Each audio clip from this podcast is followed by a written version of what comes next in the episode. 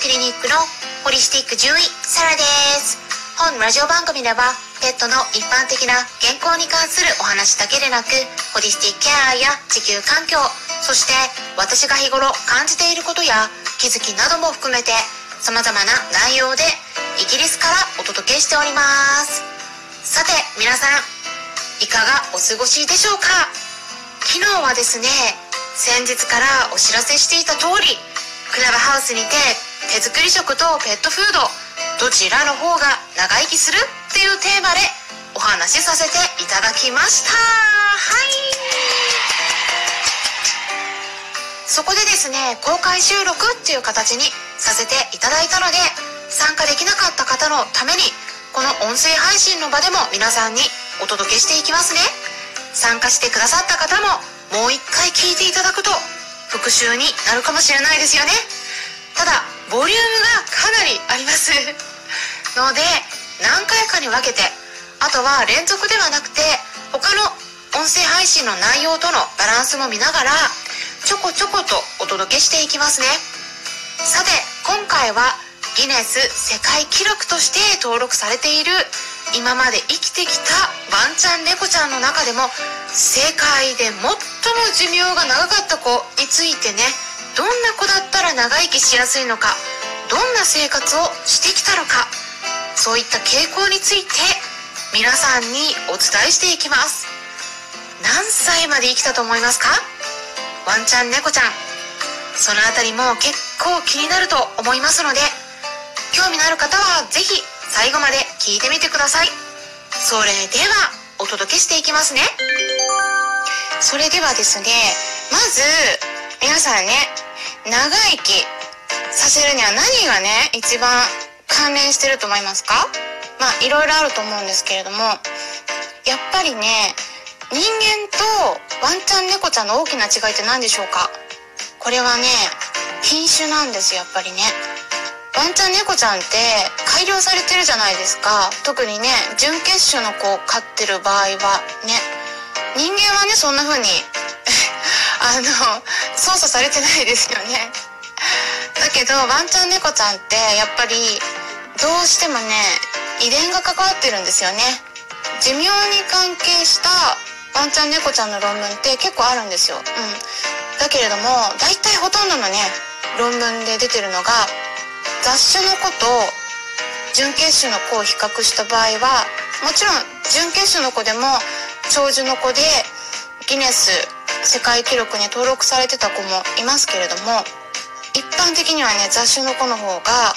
長生きします。平均寿命長いです。日本のワンちゃん猫ちゃんの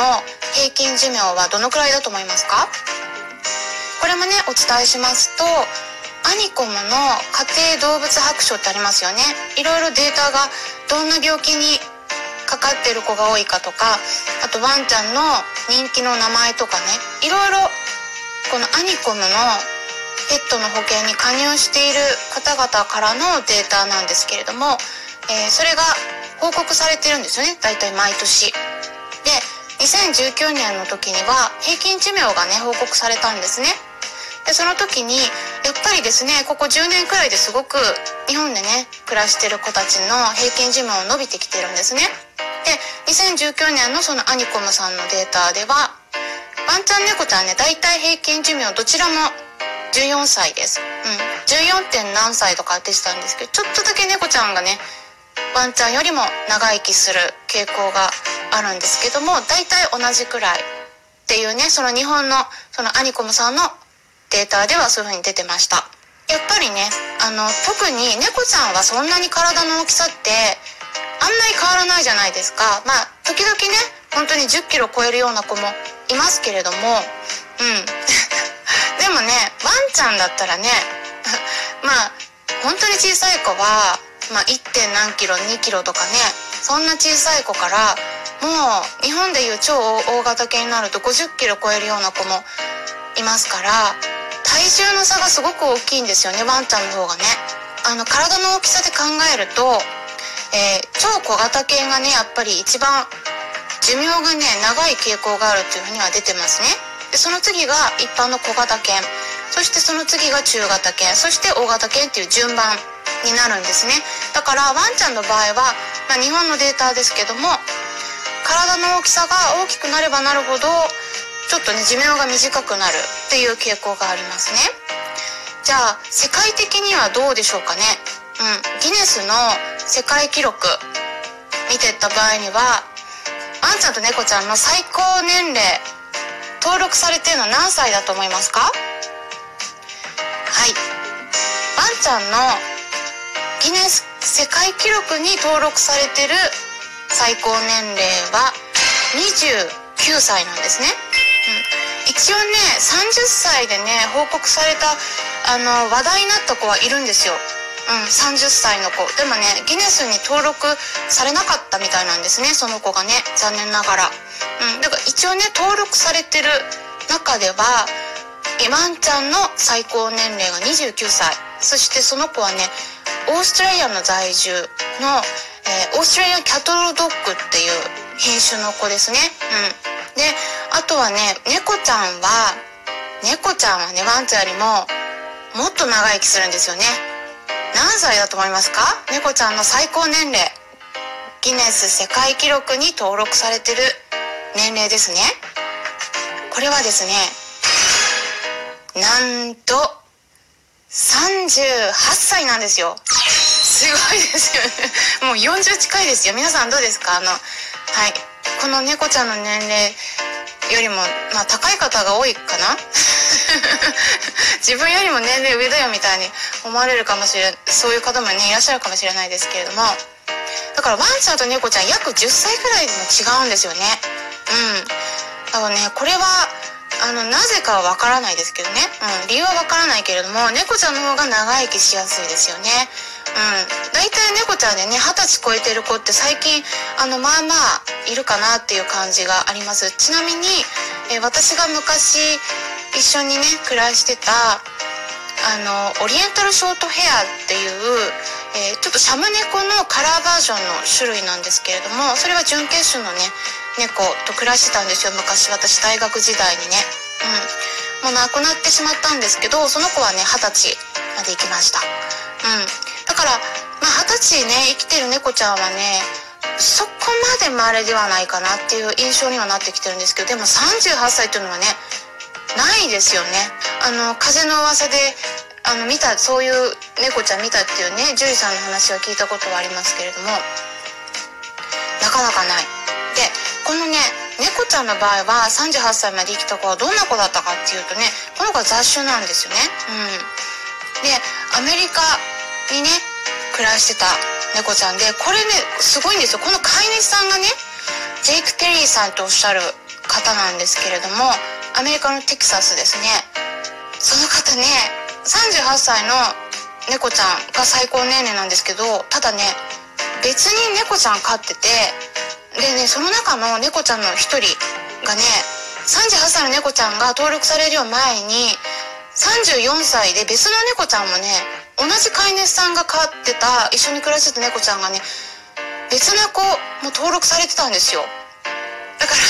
その同じ飼い主さんがね2頭の猫ちゃん34歳と38歳で、